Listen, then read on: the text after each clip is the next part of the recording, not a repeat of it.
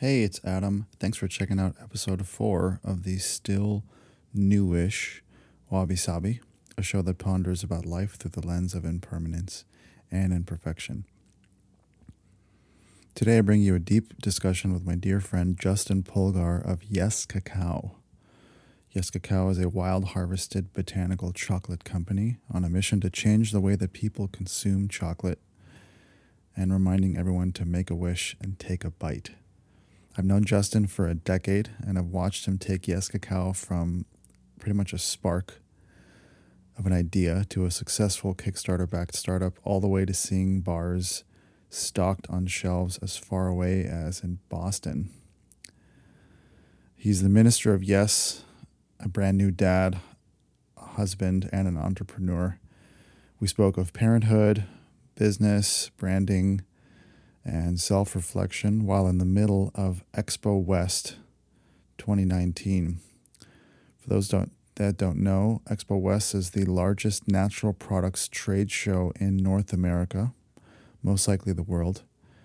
Um, we recorded this interview at his booth, surrounded by about 80,000 Expo participants and upwards of 4,000 businesses, small to large, down at the Anaheim Convention Center. So please forgive the sound quality and the background soundtrack. And one more thing, I've just set up a Patreon page for the podcast instead of pursuing sponsorships. So listeners like you can support today at patreon.com forward slash wabi sabi podcast. That's W A B I S A B I P O D C A S T. Thanks. Mm, um, Expo West is the largest natural products expo. Definitely in North America. I don't know in the world. It's kind of. I, we're told that it is. It's about so, 75, 80,000 people. Right, and it's a trade show, so it's not up to, open to the public. True. It's just businesses showing showing off their brands to other businesses. You just think about it like this: it's uh, as if you're walking down the aisles of your favorite grocery store. Yeah. Every product has a 10 foot by 10 foot booth at yeah. a minimum. Some of them have like 30 by it's 50 like, booths. It's like a market the size of a convention center. Yeah, and overflowing, like overflowing. three buildings in a convention yeah. center. Wow. And there's also an Expo East, correct? There is. It's much more intimate. Um, everyone that I've talked to that says, "Oh, I've only been to Expo East, uh, which is in Baltimore," uh, they come here. They're like, "Whoa, this is huge!" So I haven't been to Expo East, not even to, rock, to walk the floor. So uh, my sense is that it's probably like the floor that we're on now is uh, what 11 aisles that probably have about 20 or 30 companies each. Per aisle, yeah. And we're the bottom floor, and then there's a whole replica of this on the top Upstairs. floor. Wow. Um, and that's just this hall. That's this hall. And there are like eight to eight to eleven halls. This something. is the little hall. Yeah. And then there's the in the Hilton Hotel, which is just next door to the convention center. They have the hot new products. So I mean, just to give just to give an idea, it's like uh, yeah, it's like Burning Man with the theme of natural food, but also beauty products, foods like the. Uh, there's you know. Bronner's does a whole thing here. There's vitamin supplement. There's even people that have different machines for packaging. There's like a whole area for that. Um, yeah, and it's a lot of new brands. And you know, one of the things that I notice is that I love I love watching people walk by the booth and do double or triple takes, and then turn around and come and jump into the yes. I love that. I love that. I like how how we're also a podcast spectacle for some people who are walking by taking photos. Like, oh, look at these guys! They're doing something with microphones and feels legit.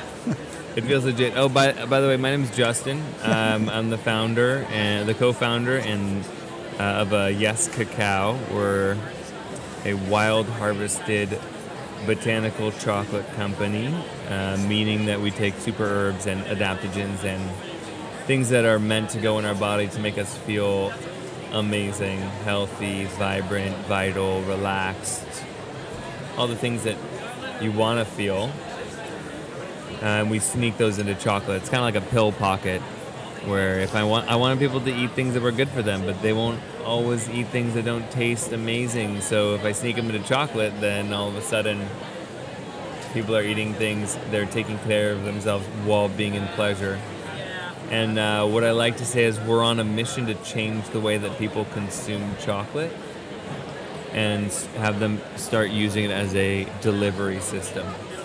Because as you, I've heard you put so eloquently many times in the past, you say that chocolate is an ideal delivery vehicle for herbs or medicines or pretty much anything. It's uh, one of the OG delivery systems. Yeah. You know, it's a chocolate's a vasodilator, meaning that it opens our blood vessels. You know, actually, as, as a precursor to that, I get a lot of people saying, "Oh, but what about the caffeine?" You know, people are a little caffeine phobic. Right.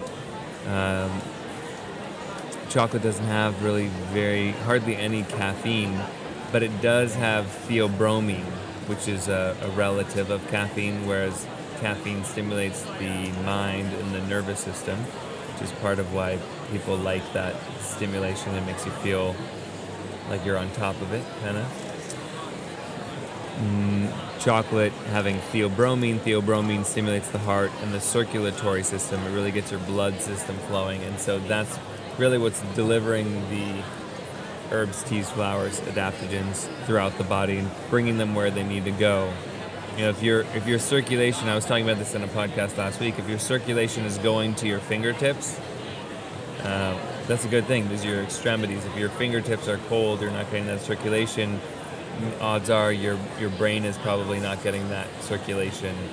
Uh, maybe your gut is slow in its circulation, and so that all really affects the way that we're able to metabolize things, digest things, uh, feel alive, actually get rest when we're sleeping. You know, so there's a science to it, but most of all, it just it tastes good. It tastes really good. It's like my it's kind of one of the, the motivating factors there. It's interesting how the history of chocolate, if you think about it as a product or as something that's been, you know, proliferated and conquered by the likes of, you know, your share of Hershey's and Mars and all these large conglomerates.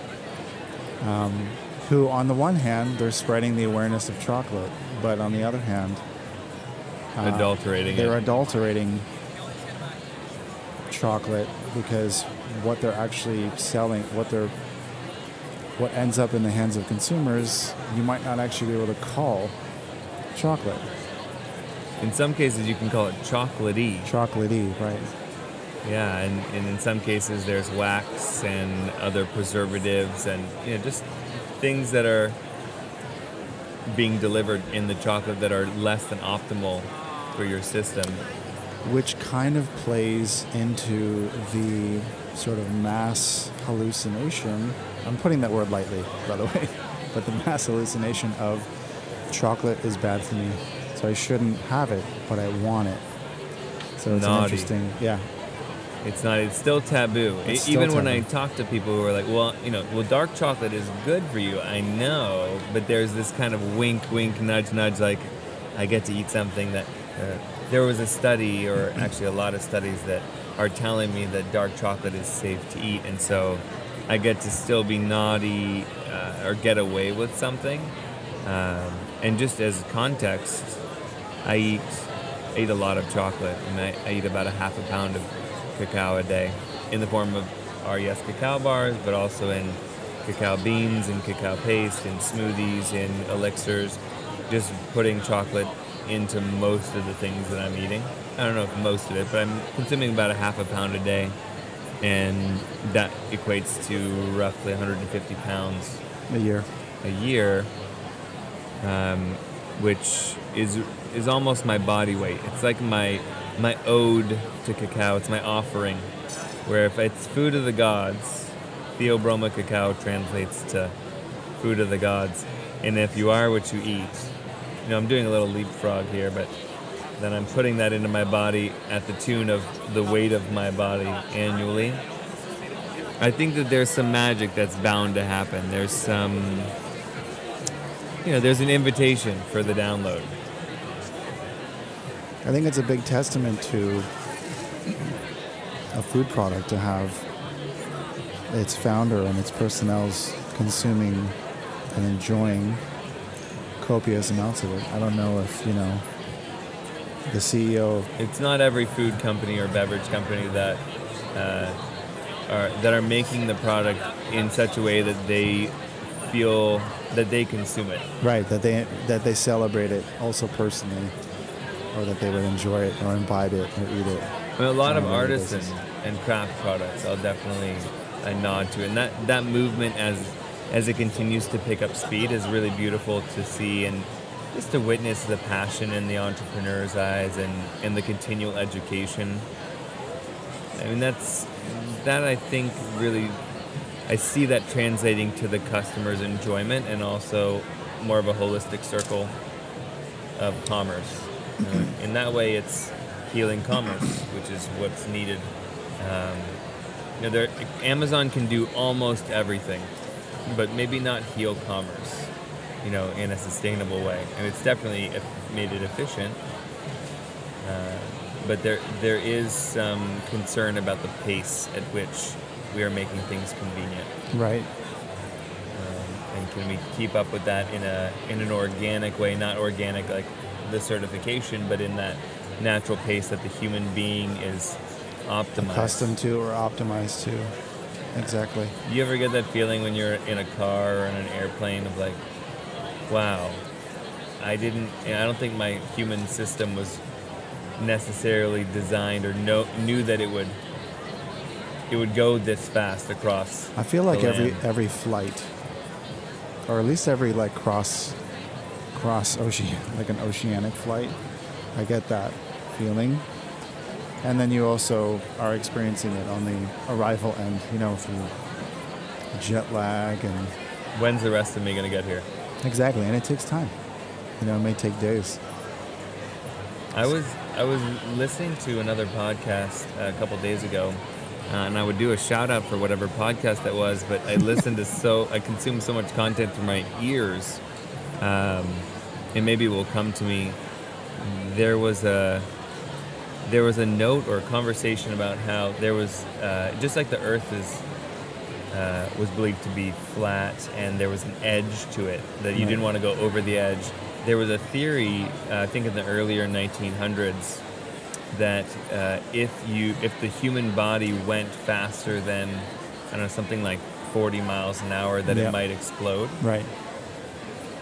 Um, which is laughable now. But I know that we have limitations that we assume and kind of even this space travel and these types of pushing the limits of what our physicality uh, knows as normal now. Even eating uh, 150 pounds of chocolate a year, kind of thing. It's like, well, if you do that, you're gonna be really unhealthy and you're gonna gain a lot of weight and you're gonna your heart and the fat and blah blah blah blah blah. And um, I think it takes some frontiering to push the envelope of that. Sure. And I, you know, I don't even know if, if, as you put it, 150 pounds of chocolate, if that sounds really extreme to me, because in my awareness, I'm, I know that you say chocolate, but it's forms, forms of chocolate. There's cacao, there's the powder itself, there's cacao butter, there's the yes cacao bars that you're making. There's, you know, there's different modes there that mm-hmm. you're, you're pooling all together. I'm I'm really curious, actually, to kind of go into this one unique subject, which is, you know, yes, cacao, as I've been in the periphery, I've known it for nearly 10 years. Indeed. Right? I think 2010, I believe, or maybe 20 or 29, maybe 2009, or definitely 2010 was from what I remember to be the beginning of the cacao, and what can you say about this this point that you're in right now, you know, like here you are in 2019 at Expo West, moving forward, you know, like or looking back, you know, with where you are now. It's like how do you how do you take stock in the journey that you've been on with this company? I've been reflecting on that exact you know, the, the, invitation for an answer in this. Yeah. I've been reflecting on this exactly uh, recently, and you know, to get where we're going, and to I, I'm a dreamer in a lot of ways, and so I have these very large goals and dreams that uh, may take a very long time to realize. Uh, and a lot of it is just about celebrating the little strides, the little victories. And a lot of it is about giving ourselves pats on the back for for doing a rebrand, for getting into a new account, for making a connection, for having an article written, for doing a podcast.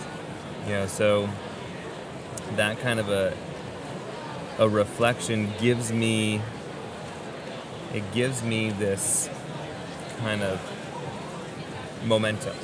If I don't if I have my eyes on the prize and this big goal that I have for changing the way that people consume chocolate, if I don't anchor the milestones along the way, I think I feel I feel lost. And I've gone through periods of that where I'm like, what am I? How am I going to get there? It's a little bit like a, a testing of faith in a way. So, you know, recently I've been, yeah, recently I've been really trying to anchor in the little victories that we have, and and that makes me feel, yeah, more like more proud of where we have come because now I can I can look back and remember when I was wrapping packages in these little foil squares and going to farmers markets and having people taste spoonfuls of this kind of you know before I tempering chocolate was part of my awareness. You know wait you know I was about yeah 10 11 years ago. And yeah I I think in order to have momentum in, in any period of timing, we have to acknowledge what we have accomplished and stand on those stairs, you know, build those stepping stones so that we can we can have a better view in a way. Is that part of your, your personal ethos where you sort of balance momentum or mission statements or goals with marking milestones, as you put it? I feel like that's more of a recent awareness for me. Um, yeah, just having a desire to be in the present moment and not trying not to judge where I've been or where I can go or like what I think I can do. Um, you know, part of my yesology program and study of what it's like to say yes and kind of measure that. Um, it's definitely part of the ethos to reframe wherever I am to be of benefit and, uh, along the path. Because this is a very relative reality that we're experiencing. And that's when I say something is true, you know, there's a difference between what's true and what's truth. And very much so, uh, I can reframe something to be beneficial for my present state uh, and it's as true as something that reframes it to be more struggle filled uh, or more self deprecating. And it's just about what pattern I want to practice and pattern into my consciousness. Well, speaking of patterning, you've recently been in, inducted into the the lifelong pattern of becoming a parent Yes. I have like I have like 47 questions that come with that statement. It's like how do you even begin as as you know, with Yes Cacao being a family business, if I could put it like that. Yeah, I would say it's a family with business. Yes Cacao is a family business. Sprouting a new person and balancing growth or as or momentum. Just take a step back how does that? How do you find that that all works out? Magically delicious. just to date myself. Um, it's new. It's uh, to be honest and also vulnerable with that. It's definitely shaken the ground of, of my priorities and where my focus is. Naturally, I I feel early in the in the entrepreneurial journey. Speaking of kids, that's amazing. early in the entrepreneurial journey, there's this need to. there's this need to um, to work hard and a lot, and you know you got adrenals different in your 20s than you do in your 30s and 40s. So there's there's this idea of like I need to just work as much as possible, and more is better. And the more that I slow down, and actually having, when Orion was born uh, about five and a half months ago, the slowdown was not a conceptual thing that's happening in my mind. It was very much a real pace. Right. Induced. Having never experienced it before, too. It was an initiation. Yeah. I mean, it still is an initiation. Yeah. Uh, and that slowing down really is getting me to see where I want to put this valuable time that I have. A lot of times we we see sometimes at near the end of life or as we've lived a lot of years the hindsight being 2020 is that there's a oh you know slowing down is is good in the way that it's allowing me to appreciate things. I, I rushed through life something like that. I'm, I'm putting my quotation marks up. Uh, but also at the beginning of life there's so many strides. The learning curve is so fast that slowing down to witness every step forward is a it's a time dilation. So you know that in the in the meta conversation, conceptual timing and uh, how to look at time and slowing down and speeding up. Really, what that's looked like is my real desire to spend more time with my little boy and uh, and find ways to make less doing do more. Yeah. And then there's plenty of tools, you know, like uh, I was telling you about uh, Ari Lesser, and, uh, Ari Meisel, sorry, Ari Meisel, uh, who has the Less Doing podcast. Yep and uh, obviously Tim Ferriss and the Four Hour Work Week. All, all, these strategies for using technology to assist us in doing more with less time uh, by working smarter. Um, and I don't know if there's just this core belief inside of me that I feel kind of lazy if I'm not working really hard, and I'm really doing I feel my like best it's, to shake I that. feel like it's a gene or it's like some part of our DNA, and it's different from person to person. I don't want to interrupt you. I want you to finish your thought, but I, I was like, oh, I have this. There's this nugget that like I feel like it's a weird time. I mean, we're new parents. I mean, my daughter's almost four. I'd still feel like I'm new, meaning new in the sense of like I still don't know what I'm doing. Your but there's definitely like, like strides, longer strides, period of period of strides. But there's this interesting two-sided coin I experience with like almost any parent that I speak to about parenting and in the in you know in the world of 2018 2019 for the most part I find that people are are wanting to work smarter and not harder. Mm-hmm. I feel like that's a good thing. And that probably speaks to you know the four hour work week and, and automating some systems so that again you put in less hours but the output is, is still there.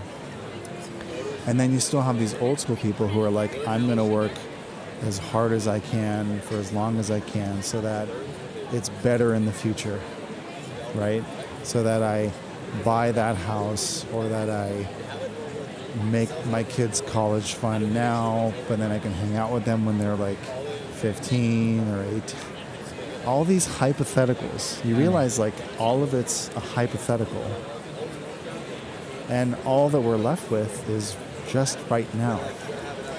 you know, just your five month old son.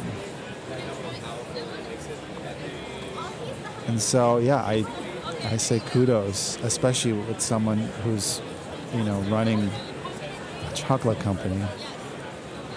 I don't even know, I don't even know the scope of what it means to be doing that, you know, year over year for this long period of time, and then to introduce parenthood into the mix. It's like there's no rule book, there's no hmm. guideline, Or if there there's is, no nothing. Nobody has. I mean, I've definitely gotten both solicited and unsolicited Yeah. advice, and maybe if I had written these tokens down, some of them would apply, but nothing's really real until it's real right here in my in my experience. Most of the learning is in the subconscious, I think Yeah, is in the witnessing.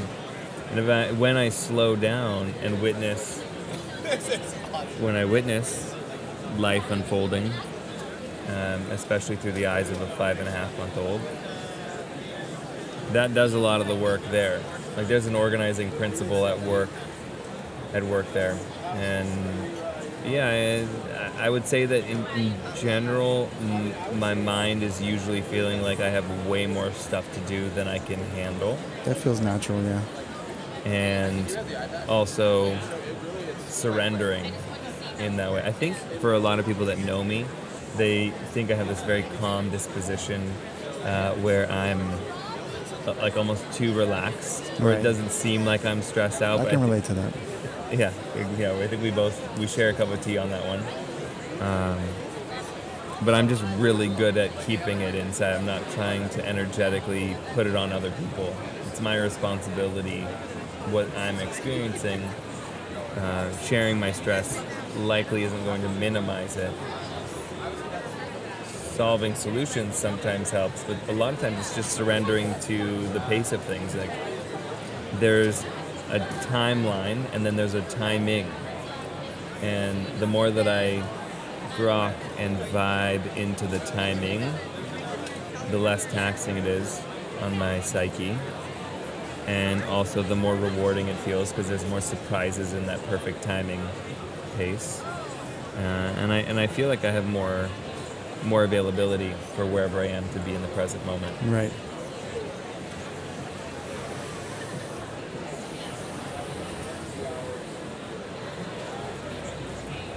It's nice to be in this kind of a stimulus heavy environment and to like find yourself just taking a deep breath.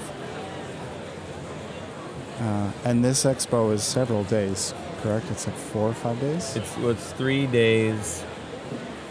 We're in the North Hall, which Mhm. is say small to medium companies, Uh-huh. and this is like Wednesday, Thursday, Friday. The bigger hall, which is small, medium, and large companies, would be Thursday, Friday, Saturday, and so uh, it's nice to stagger it like that. So technically, it's three days, but like while I'm here, I'm gonna network. I'm gonna walk around. I'm gonna meet people even after we close our booth at the end of the day, which is in a, few hours. a few hours. You know, after three days, there's a little bit of a, a victory and a finish line. So this is the last day of your booth here. Yeah, this is the last Yeah. day of our booth here. Yeah. I've been really just enjoying now that we're sitting at the back of the booth, just watching people. You know, they're walking down the lane, their eyes are a little bit glazed over from everything looking a little bit the same, but they're looking for something, they're not sure what they're looking for, and then their eyes connect with the yes sign that we're sitting in front of. And then you, you see their eyes squint a little bit to read what is that going on, and then open a little wider, and maybe even smile, and then the curiosity brings them to the booth, and they want to. Well, I want to try this. I want to. What is? What is It's this? yeah, it's funny to, to notice how people are giving themselves permission to to dive into their curiosity and to like inquire or taste or do the double take or the triple take. I call people out on that. If I see someone do a double take, I say, "Excuse me, I, invite you to follow that. follow your subconscious and your intuition to uh, what I'm feeling pulled to that." And we filter through. I think I think that there is something um, very much uh, guided at shows like this. It's such a high concentration of humans with similar interests. And just like you know, at Burning Man, it's a similar thing. At any, even at like car shows that I've been to, where people are very passionate about one particular thing, and everyone's gathered and enjoy about one particular thing. Um, when that happens, there's magic, there's synchronicity. Um, even just, you know, just us talking about that, and uh, two women who are the founders of Baby Gourmet uh, just walk up to the booth, and I had a lovely conversation with them a couple days ago, and I said, "Oh, come down to the booth," and just nice to sit to speak synchronicity, and then see something that I've been just waiting for something to happen, and it appears. So there's a there's a nice magic in that. How do you experience? it's funny to even think about jumping from topic to topic. You just kind of want all you can think about is, or all you want to talk about is the experience of being here because it's so immersive. But as an immersive experience, and you've been, you said this is your tenth year participating in some form. I mean, this is your fourth year as a, as a, with a booth. Mm-hmm. Fourth year with a booth. But tenth year coming. Tenth year coming, either helping companies or just cruising around and being a little a buzzy a buzzy bee.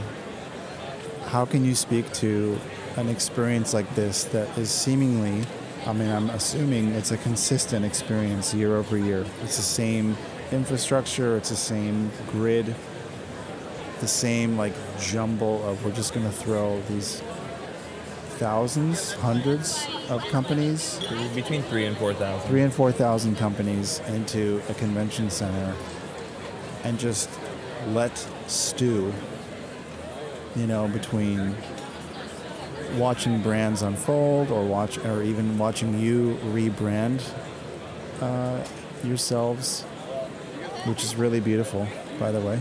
Thank you. Um, it's a you know looking at your how your product has evolved over the last nine ten years i can look at your product right now and say that it's it's it speaks volumes by itself it's basically telling a story it looks like a book Mhm. and it's like inviting you to open this book and then to consume its knowledge We're, we're so Which is so playful. Yeah. I, I- like I, I'm so interested in the consumer experience, and this is something that you have a lot of. Uh, you've spent a lot of time thinking about and, Uh-huh. and manana, chewing on, uh, on the the human experience uh, of consuming, uh, be it music or uh, idea, commerce, whatever it is, and and and this this new chocolate packaging, you know, it had to be ecologically responsible. It had to be intelligent in its design and uh, cute and artistic, but also effective in its functional sharing of of information. I can't be there for every single time someone picks up a bar on a shelf, but how do we sub me out? I mean, I, I joke about this, but I don't think it's that far out where I can walk up to a store and push a button next to a product and a hologram of the founder or hologram experience comes through and you can learn more about what's going on there. yeah I mean, I can't be that far off. having these uh, these virtual ambassadors if you will Yeah, demos, it would just change the way that a demo is done. yeah Though, uh, though you wouldn't get to taste it so much. yeah Unle- but maybe, you know, since smell and taste are so intertwined, no, now we're having a whole virtual eating thing. We might as well be pronatarians.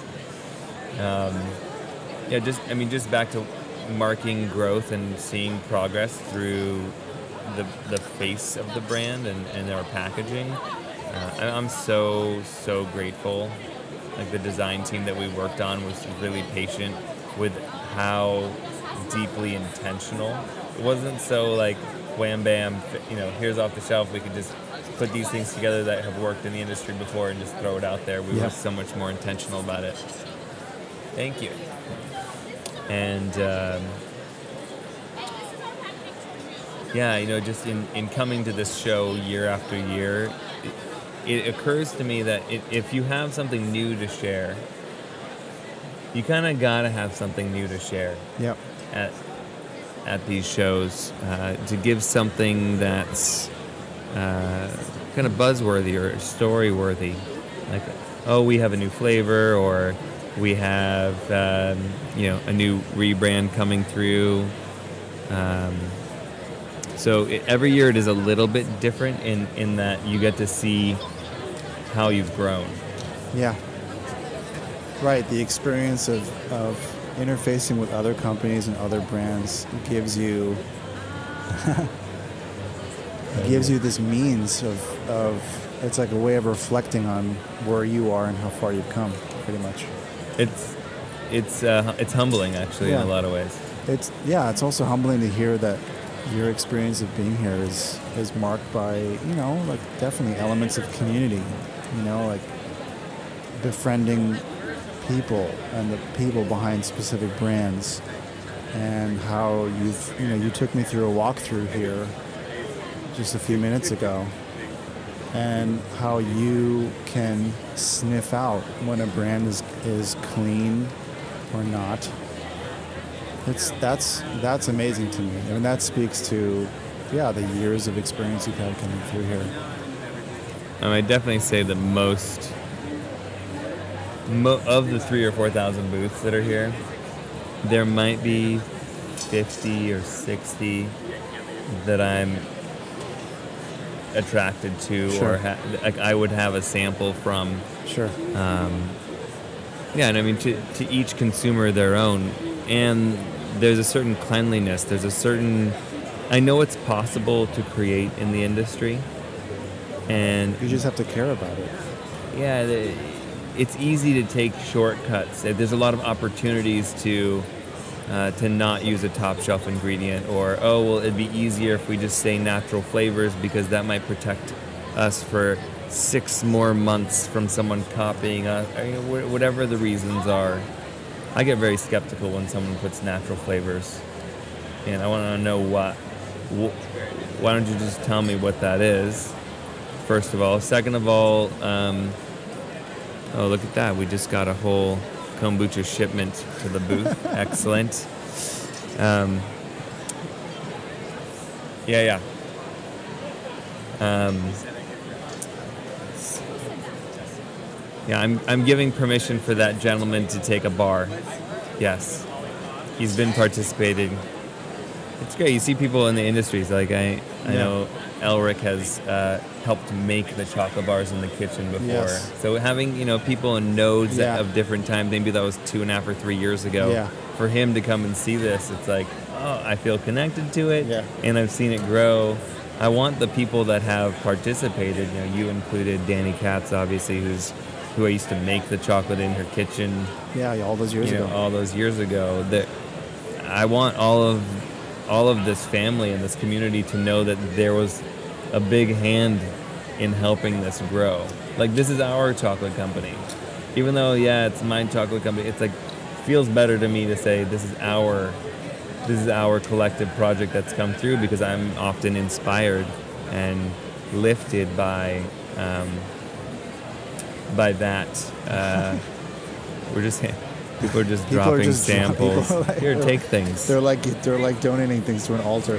they're just like giving gifts. I like that way of saying it. That's, Yeah. that's good. Yeah. I know that on the last day of the show, there are people that are walking through with suitcases, of stuff. just dragging samples. Amazing. Yeah, I mean it's uh, amazing and uh, and a little gluttonous, Yeah. and also a little bit. There's an expectation too, like with a lot of companies. That I'm gonna go to this thing and, and walk away with a ton of sample. I mean, that, there's a there's an interesting line that's drawn right there, where at the end of the show, I'm not trying to dump all of our products that we brought with us. I'm like, oh, I'm bringing this back home. I'm gonna keep strategically using this valuable product that we've handmade and feel connected to. Not like I'm gonna put this in the big bin that people can just grab at the end of the show, and wherever it goes, it goes. Or if it gets tossed, it gets tossed. This is part of our marketing budget. There's you know, there's there's a lot of ways to do this, to do this show, and you know, we just we just continue to show up really intentionally, and the the food system just to zoom out, I, I think the food system and the way that the supply chain is built, it's a little bit broken. And what are the things that we can do on a day to day and when we show up to things and just our choices with waste of the food and packaging? Like what are the things that we can do to, to make changes in those little increments so that over the course of time like when orion when my son is you know 18 or 20 years old he doesn't have a real fucked up planet that he, it's on him to now fix kind of thing. Like we we have a certain you know, just actually to bring it back to the desire to spend more time with our children. Yeah. there there's an opportunity to embark to um, imbue and impart consciousness awareness lessons uh, to to our children. You know I, I recently have been thinking like kids are like ai you know they're they're learning everything that you do think say how you express your emotional intelligence Yep. they're picking it up as their framework and uh, you can do a lot you can do a lot for someone for your children's life by paying attention in the early years and being present in the early years because so what if you can yeah so what if you can uh, do the practical thing for the first 15 years so that when your kid is older you can hang out with them but are you going to want to hang out with this kid that doesn't have the influence. I mean, maybe it's a little bit of a crapshoot, but at least for the way that I think about it, I want to do everything that I can every day. Even like being here at the show, and he's up in Santa Cruz right now. I'm aware that like, oh, I, I'm missing some developmental days. He might yeah, be crawling when I those- get in back. the first in the first year. I mean, every few weeks, there's some crazy, crazy developmental leap, and yeah, that was interesting. And I, I was I was going to be another question I thought about asking you, like you know, how often, as a business owner in the natural products world, you know, and you're also like the face of your brand, and you you also do demos, and you you know, how often do you spend time away from your, from your family? You know, I would say it kind of depends on the season Yeah. a little bit. Um, and I've only really had a couple seasons uh, of being in a a nuclear family. Uh, in general, the chocolate season is October to April, and so for most of Orion's life, it's been chocolate season. that said, I have been as I've been pretty present. I mean, I went um, for four days around New Year's to Aspen to surprise my buddy on his 40th birthday, uh, which was a, a wild success. I love surprises. You know when you just like jump out of a closet and someone's really not expecting you to be in a different state or something? I feel like these days they're rare. Surprises are rare. I invite listeners, dear listeners, look for opportunities to surprise because there's a wake up in that surprise. Um, there have been a few clusters of a few days. This is uh, for see, Tuesday, Wednesday, Thursday, Friday, Saturday, so five days. Uh, this is probably the longest that we've been that I've been away from him um, and my wife, who you know we stay in touch via Marco Polo and FaceTime, and we're talking the phone, um, but you know that doesn't yeah, that doesn't substitute. doesn't substitute.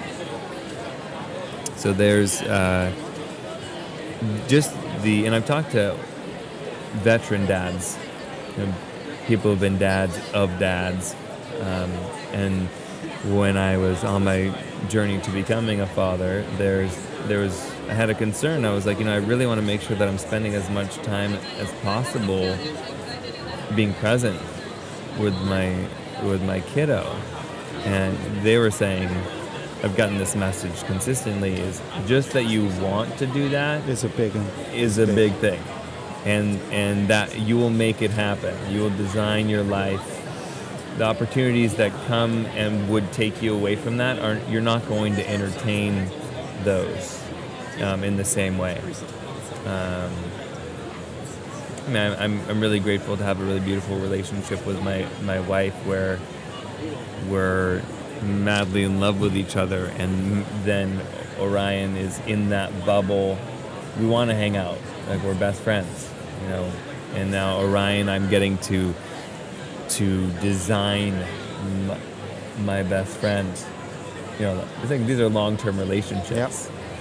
So, um, being an active participant in this, like I, I get to take responsibility for this on a, on a pretty real way. Uh, so It's a huge, yeah. Again, no one really tells you that it's such a big undertaking to like craft a human who's going to be living in the world and being, you know, being a human, consuming ideas and resources and ways of communicating and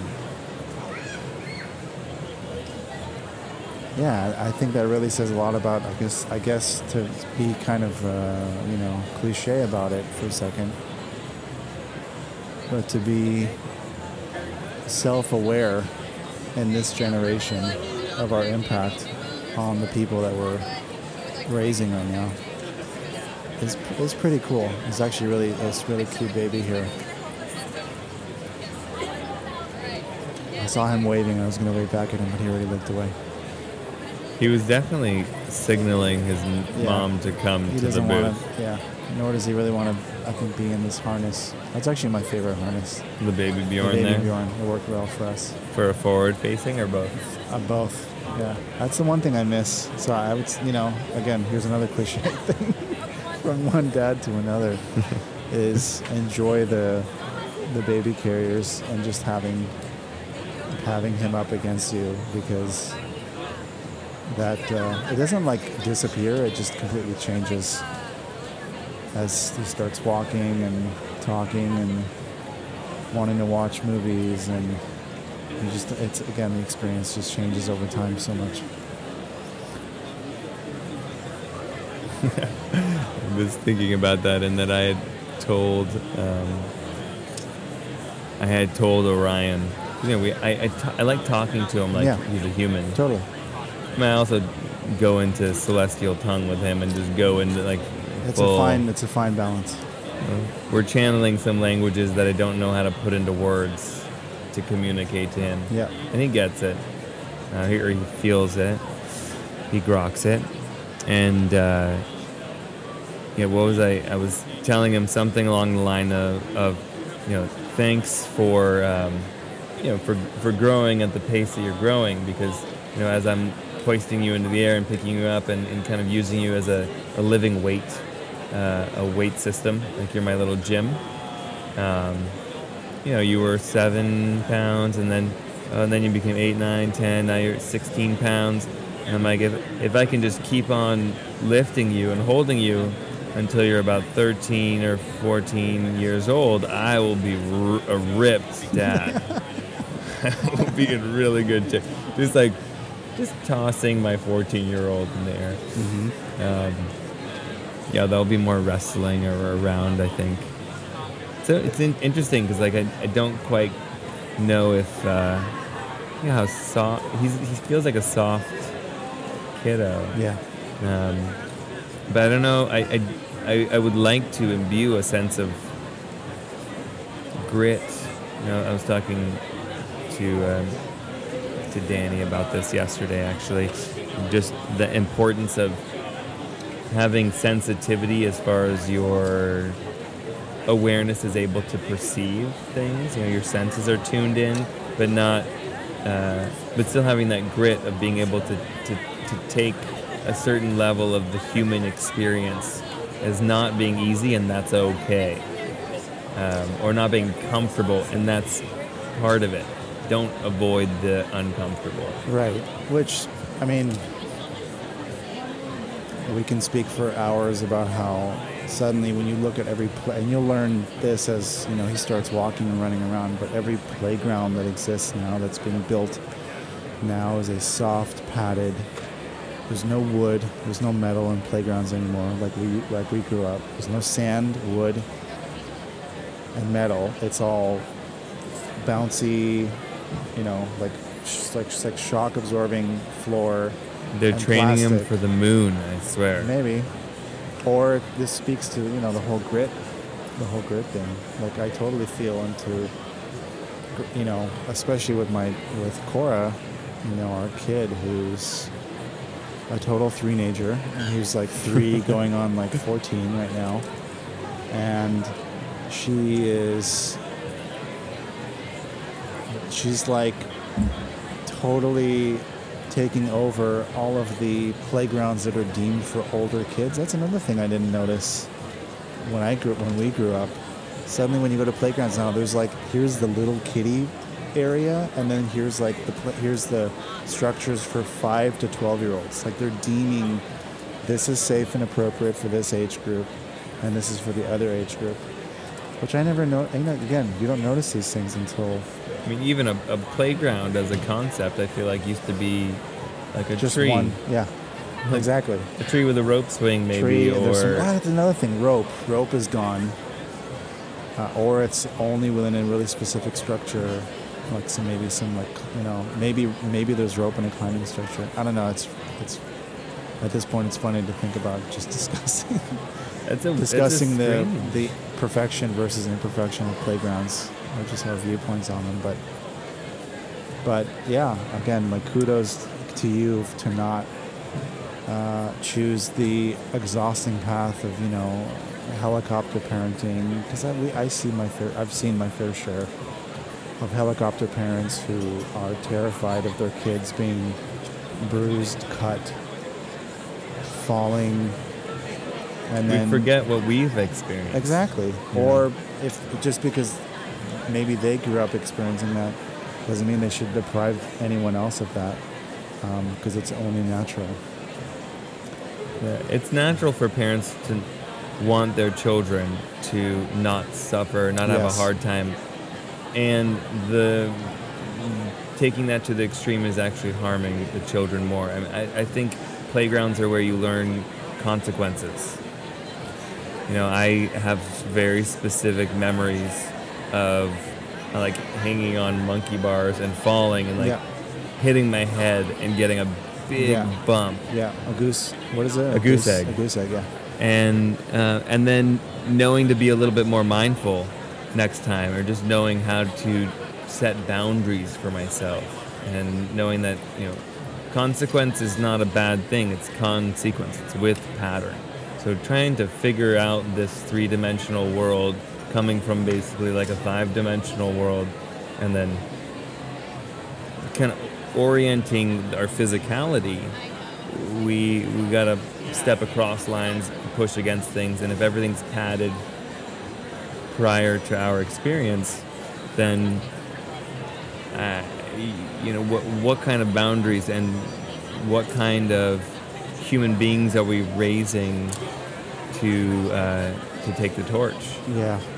You know, or like don't touch the torch. It's actually just a it's an LED light with a little a, a flicker paper. Right. Right. Don't put, don't touch fire, even though we may come to a time in the next generation where they need to remember how to build a fire. Yeah. You know, depending on how we use our energy. Um, I'm optimistic about the future, and I think when you when you have a child, there's a a vote. You know, it's like I'm voting that the future is going to be better. Is going to be better. Yeah, I share that sentiment. I, I, I, I reframe it in a way that, that I think the way I say it is when I became a dad, I had to become a professional optimist. hmm Which also is kind of alluding to like, not that I was necessarily a, a negative person or a cynical person before becoming a dad, but I was definitely like, I had my sort of sprinkle of like, I don't know, maybe nihilism in there and like, well, you know, the earth is this or think, you know, systems are fucked or, you know, capitalism is, you know, all these, all these even those sound cliche at this point, you know, on this side of, of, of parenthood. But yeah, becoming a parent is, is definitely signing up for, is voting for optimism. So they can vote for yes. vote for yes. Exactly. I see that.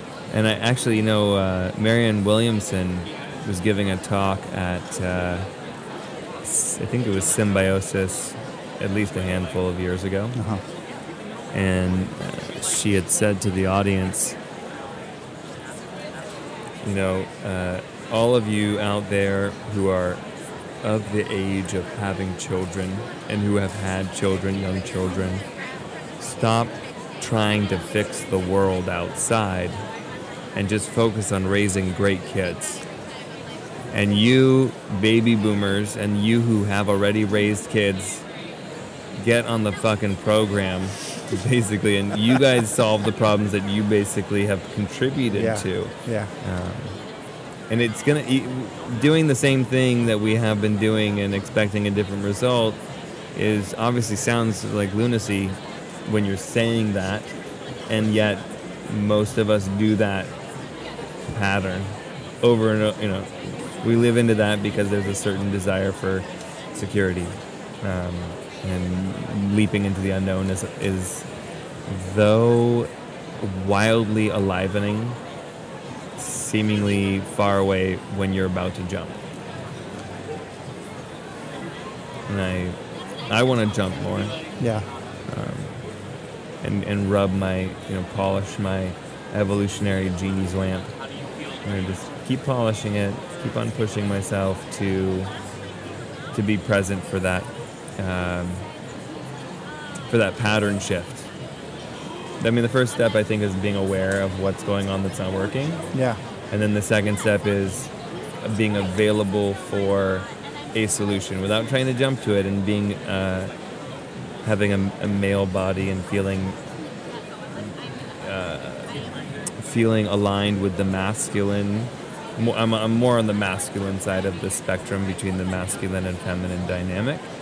Um, you know, we're not. I'm not going to go into the shadow of the masculine in, in this conversation, at least. Uh, but in the light side and in the in the part of the masculine that we we, we do want to celebrate, uh, there's a solution finding that is that is inherent in the masculine, uh, but there's a timing element uh, that that really uh, makes us not stubborn or it kind of it takes the the force out of it and really allows power to arrive. Um, am I making sense with, with what I'm saying? It feels a little bit etheric. It's Uh, etheric, but I get it. what about you, listener? Hello, ear. Hello, the ears that are listening. Are, are you guys grokking that? You know what I'm, I'm wanting to Im- impart is that I see an opportunity for a solution. It may not be the right timing to just dump it out of my head.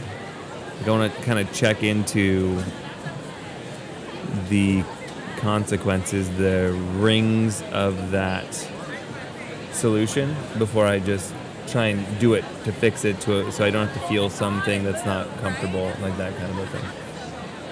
Yeah. Which, you know, I think at its root is just self awareness. And I love this. I love this because, you know, for for having known each other, we met on Cinco de Mayo in 2009, so 10 years ago. 10 years ago. Yeah. Hallelujah. What a great Cinco de Mayo party. that was the roots. That was the beginning of a lot of beautiful friendships and Uh-huh. community. And this is a normal conversation for you and I. I mean, Yeah. we weren't dads before. Yeah. and uh, even you, your, your daughter's eight times as old as my son at the moment, or something like that. sound so old. Um, you know, we, we've been doing this exploration of reality and evolution and how to better ourselves and really just trying to grok the human experience.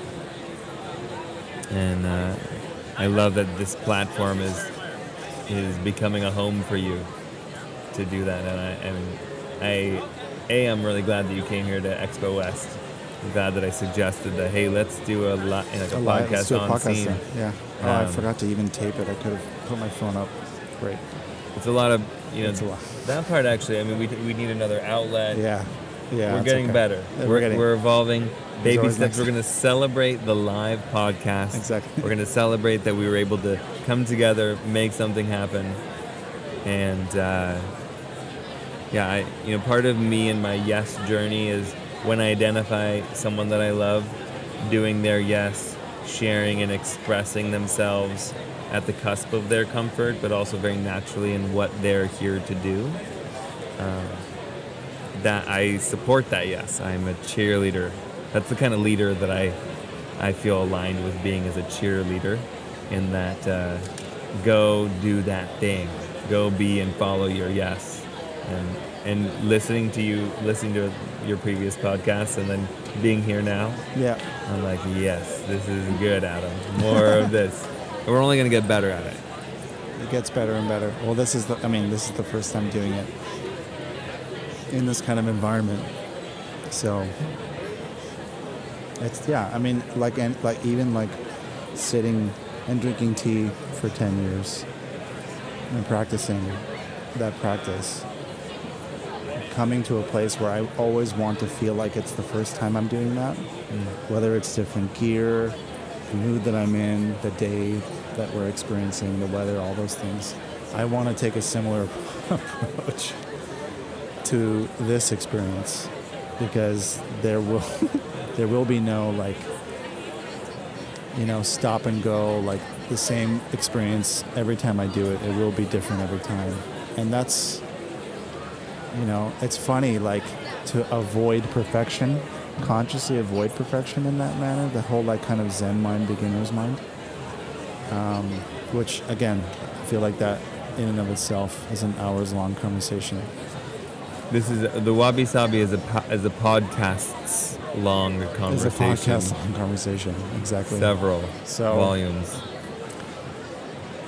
yeah it feels like with the reflection that we've done in this last hour it's a good moment to kind of jump back. I don't know. Is it is it a good moment to dive back out? Or do you feel i feel like i can go into other on other topics but i also feel content in the here and now I'm gonna push us to just talk about Wabi Sabi for a second. Let's do it. And also, I'm just looking at the booth, and there's uh, I don't know, like 25 people in front of the booth right now, and it just seems like a lot to jump into yeah from this uh, peaceful space of on couch at the back back of the booth here. Um, oh, great! All kinds of people that I'm wanting to come here. Um, I'm grateful for Justin and Danny yeah holding it down here. Um, Wabi Sabi and that art and practice of uh, of avoiding perfect. yeah There is inherent in the entrepreneur's journey. Being in the entrepreneurial journey, it just seems like a more sane thing to do is to embrace wabi sabi and know that there's no finish point that I'm striving to or trying to get to some place where it's like over. I, I don't, uh, in that way, I feel very much aligned with the wabi sabi. I feel very much aligned with uh, at least my perception of there's no beginning or end to the journey so much, at least in any way that I can put my finger on from where I am right here now. right And so, in, in that way, it's perfectly imperfect right now.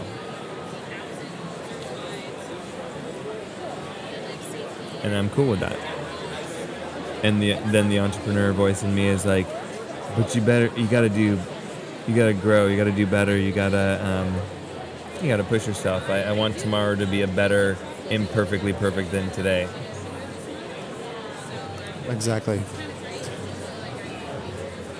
Well, yeah, I mean, you can't.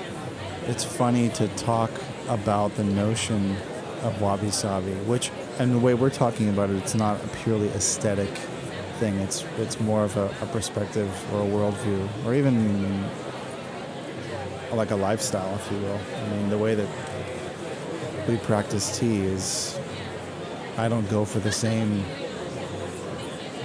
result every time. I'm not going for 20 steepings. I'm not going for a goal of sitting for 90 minutes or you know, I am I am I'm not even using a, a scale to weigh, you know, three grams of this kind of tea in a 130 milliliter Gaiwan.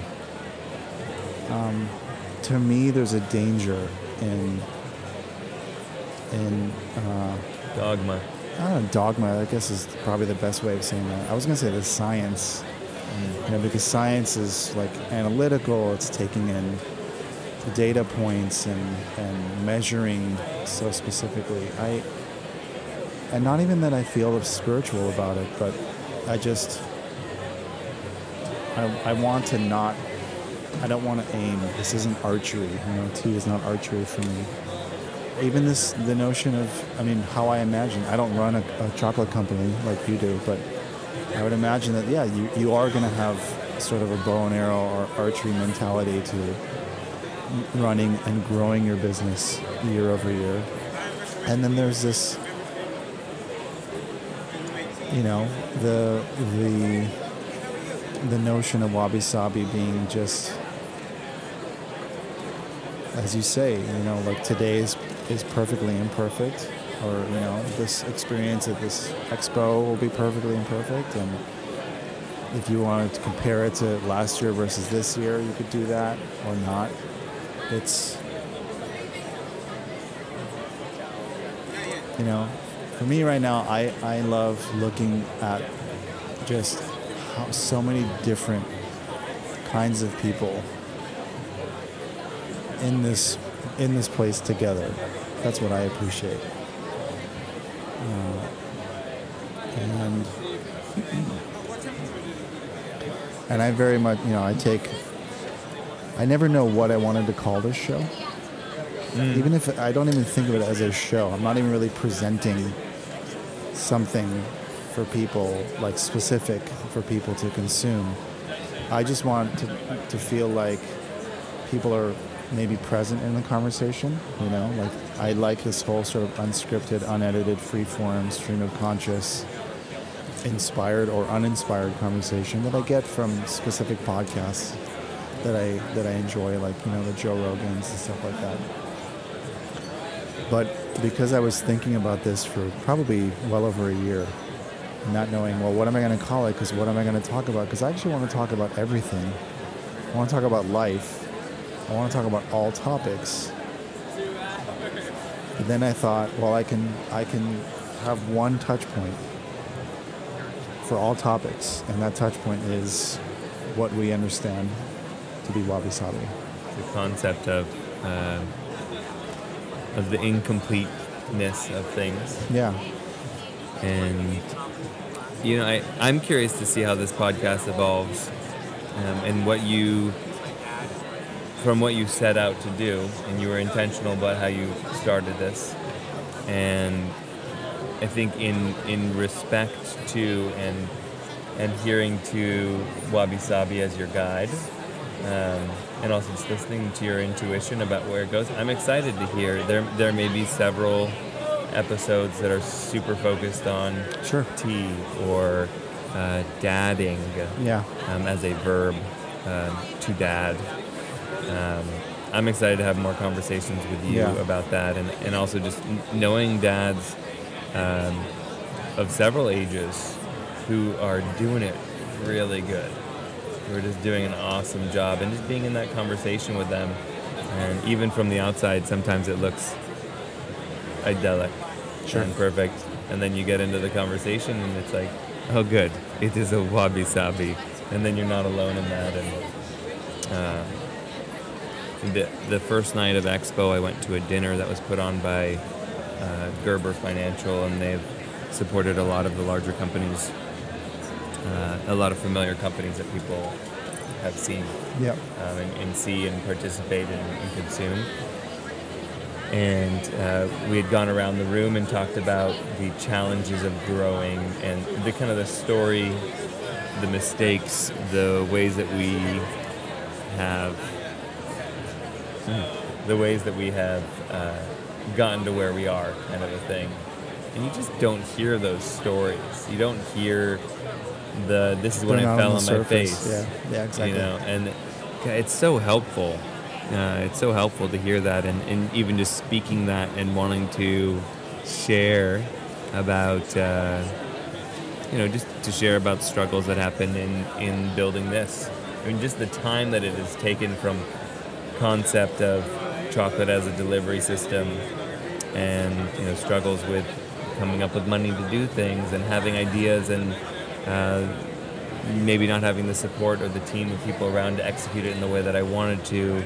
Uh, learning that lesson, uh, printing packaging that has the wrong thing on it, you know, a whole host of things that Yeah. happen. Uh, it's a very in your face wabi sabi. It's a very in your face. This is where we missed the mark, and this is this is um, an exercise in hearing that, not reacting to it, but responding to it, so that we don't have the same experience again and again. Um, you know, I wonder in, in deeper levels of wabi sabi if there is. Uh, I wonder if in deeper elements of um, of wabi sabi, if there is a is is wabi sabi uh, at the cusp of perfect and imperfect, or can it just be in the in the belly of imperfect? You know, it's like if you have the same experience over over and over, ovary and ovary. If you have the same experience, and that, and we don't learn our lesson and and evolve in that, is that still in the is that still the imperfection of wabi sabi? You know, I'm I'm hoping that uh, yeah, I'm hoping that whoever you know you, hello you who is listening to this, um, I'm hoping that you're you're cruising along in your day or evening, and maybe we're accompanying you on a late night art project or driving uh, across town, or maybe we're drinking tea together. Um, I hope that that you're talking with us as you're listening with us and making your comments. I wish in podcasting there was a way to kind of to comment differently than just leaving reviews. Well, if we were doing like a live broadcast, maybe through like an Instagram live simultaneously, there could be there could be um, you More know, the- Q&A. the- yeah, more Q and A stuff. So that's something to think about. More interactive. More interaction, exactly. We, we vibe. We feed on this. Yeah. Um, yeah. I don't know if we want to stretch stretch deeper in, or do you have any? I think there's a. I think, I think it's a good question to pose. I mean, my first answer is I think it's all those things because as someone who's, I know, I know and feel wabi sabi as well as I do, which I can't objectively speak to knowing it as as well as other people could. You know, it's, it's such a. Sub, I think it's such a subjective thing. Um, maybe the aesthetics are more objectively quantifiable, but I don't think it's so much the edge. It's more about being in the belly. Hmm. You know, I feel like even right now, at the age of 35, uh, being a 35 year old human man in the world, uh, I think that's a that's that's a pretty wabi sabi experience of the world and systems and parenthood and relationships and capitalism and careers and all these things. It's an amazing time to be an alive parent. Yeah. And yeah, I totally want to, you know, focus on on dadding more in the future. You know the face that you watch both children and adults when they try something new, um, and just the curiosity. There's a lot of that going on in this show. Um, there's a pina paradise, it's a, like a pina colada kombucha that's being sampled at the moment. Whoa or wow? it's a whoa. Uh huh. Whoa, not wow. Three percent alcohol also. Oh, this is like a pineapple situation. Yeah. Not for me. It's just it's like I feel like it's There's a Teddy Graham in there though. like a cinnamon say, like- Teddy Graham. like oak barrel Teddy Graham. Uh, I like the uh huh uh uh. Yeah. Uh, you know, it's like sampling so many different things and also saying no to. Also saying no to um, a lot of samples. Yeah. I think it's healthy.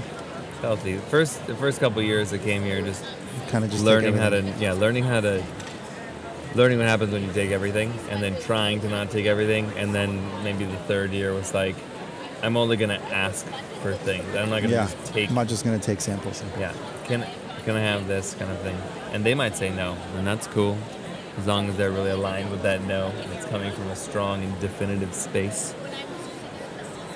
When people say hey can i can i take this box? We have a new rebrand out for display and there's only a few we these are just prototypes and um, I mean, a lot of them have been swiped when people ask can i take this we go no but we can give you another sample um, it's funny that some people are just really stunned that they're not allowed to take something like there's a there's a you you have a booth here you you owe me you owe me things kind Sure. of vibe from some people and Sure. from other people there's a, there's a gratitude Sure. so there's some beauty in that in that uh, diversity of human that's coming to the plate. And uh,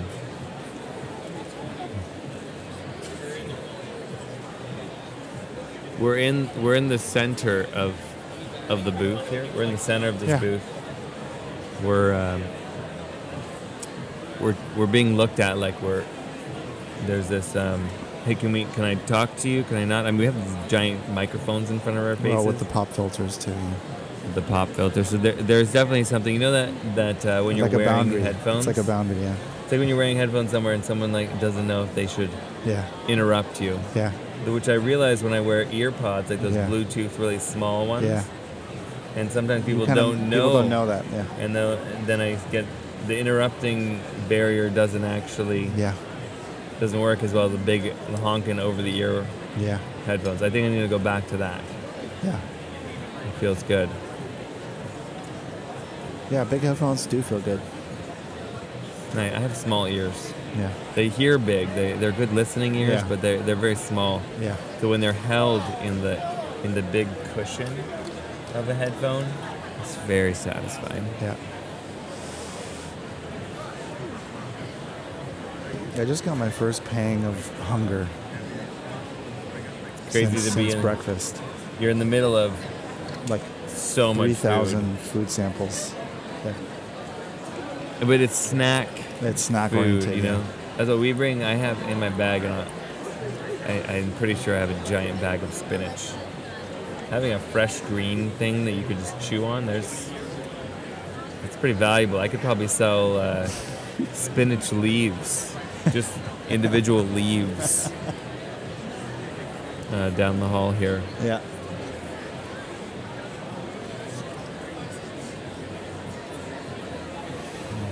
What do you uh, do? You got a specific hungry for? Because I could probably point you in a direction. There's some tacos over there. There's an Impossible Burger over there. There's uh, I don't know if I'm feeling of- impossible, though I do love where they are placed there. As I observed, there the Impossible Burger is placed in this quadrant of like meat Jerky- like jerky, jerky, jerky. and things. And seeing the queue for Impossible Burger was just like, wow. I think the organizers of this event, whoever the hell put them there, is um, I think they put pretty- themselves there. They put themselves there. because you know when you're selecting your booth, you can kind of see who else is around. You can Oh, there's a prioritized. I thought uh, I thought the other side. I thought they were just placed. I thought they were placed there poetically by the organizers of this event. So that Maybe by the organizers of the event, the big meta event that Yeah. is happening. yeah, I mean, there's only there's only so many options when you get to the table. Until I think if you've been presenting and if you've purchased a lot of advertising and lo- opportunities for marketing, here uh, you can accrue points and then have more priority. right. Um, Based on placement and stuff. of course, if you don't go for a year, if you like abandon your priority one year, you lose all of your points. Yeah. But what is this point system really? What am I at summer camp? Do I get like Starburst at the end of the week or something? I can cash Well- in my my Golden Eagle points for some stickers. Right. Um, maybe more attention, more eyeballs. That's what it is, though. It's really just validation. It's the point system at this point, or at least maybe in this kind of a kind of a place.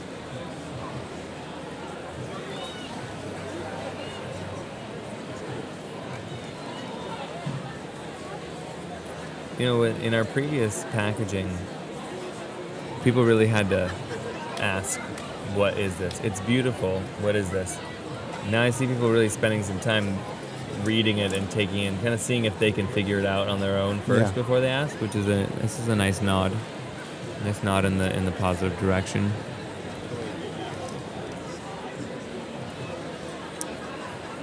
It's really there's it's about an hour and a half from uh, from the end of the show. They do a whole bell that goes off, and then everyone claps, and it's this whole thing, and then there's the breakdown and everything.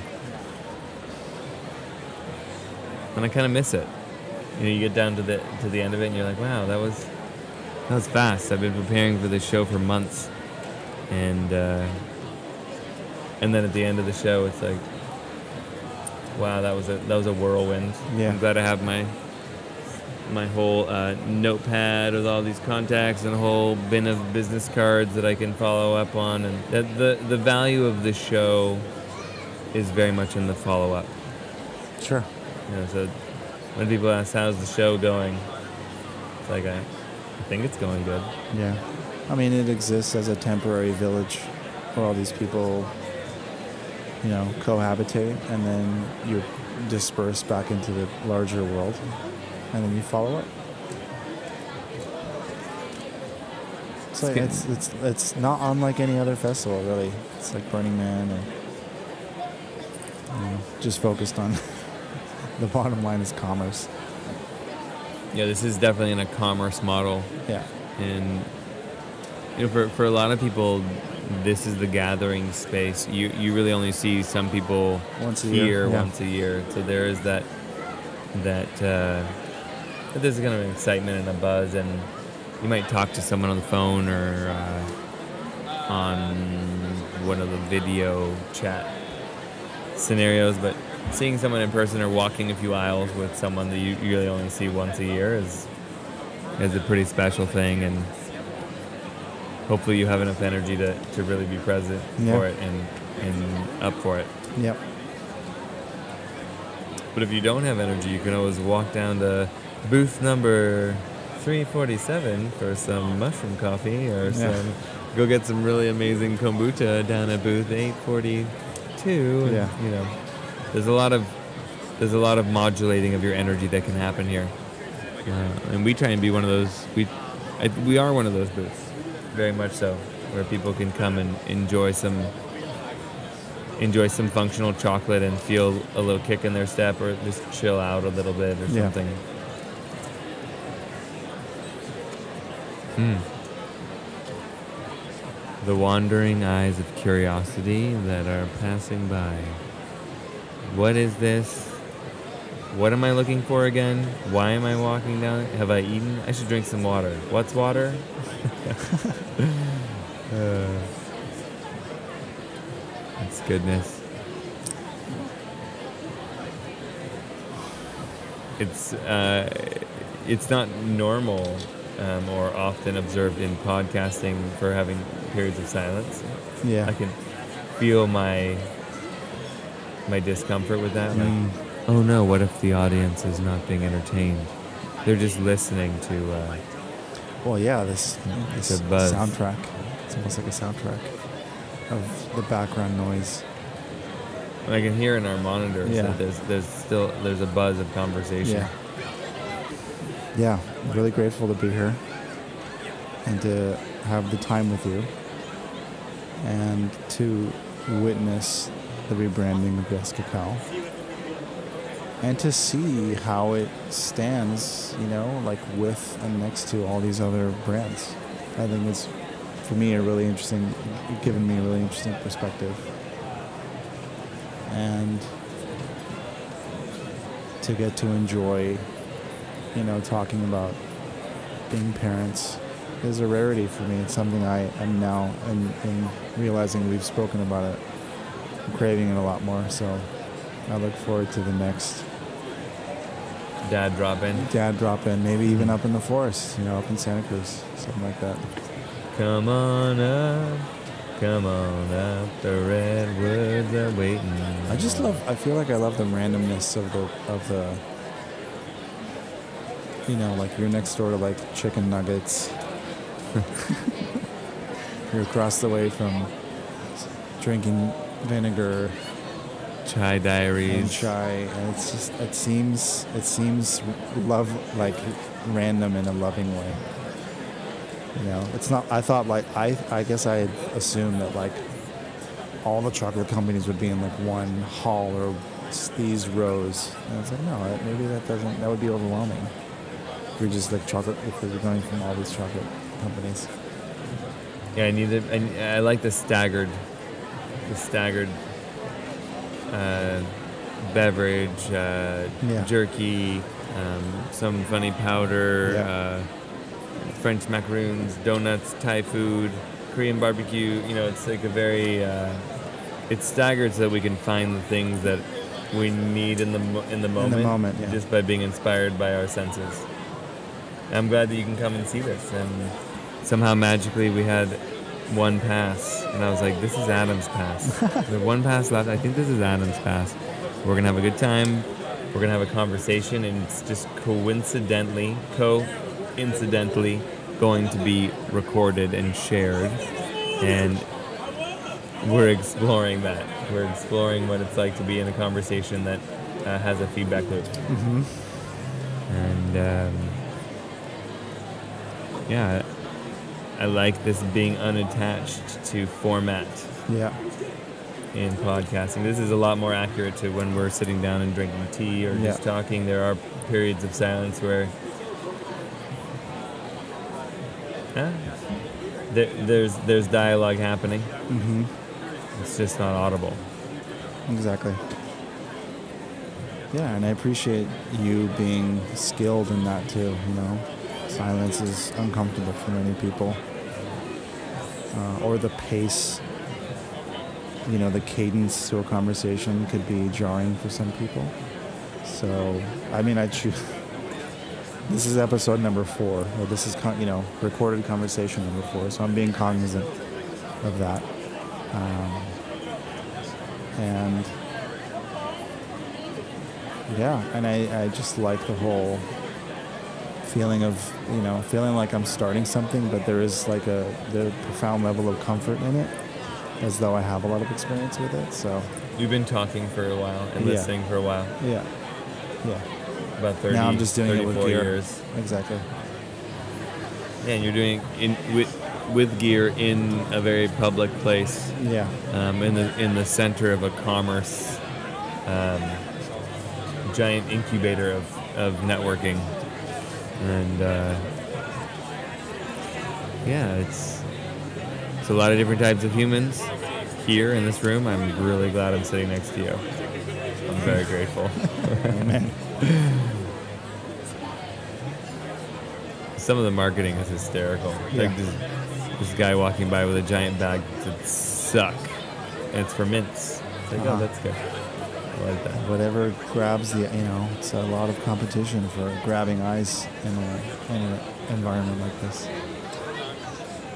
That's why we use our practice safe chocolate Right. uh, little condom the coins. condom coins Looks like a condom, tastes like chocolate. Justin Feldman's working really hard here. So is Danny Katz. These guys are my champions. yeah i want to give him a break Yeah. we'll, we'll launch in. We'll let them do some some bites. Thank you, Adam. thank you justin I look forward to next time. congrats on finishing in you know your fourth year as a booth. Congrats, uh, congrats on finishing your fourth podcast episode. Thank you. And um, may the Wabi Sabi Force be with you. And so it is. Indeed. Thank you. Thank you again for checking it out. Hope you enjoyed. Hope the uh, background sound wasn't too much to handle. Uh, once again, check out the Patreon page. That's patreon.com, P A T R E O N dot com forward slash Wabi Sabi podcast. That's W A B I S A B I P O D C A S T. Thanks.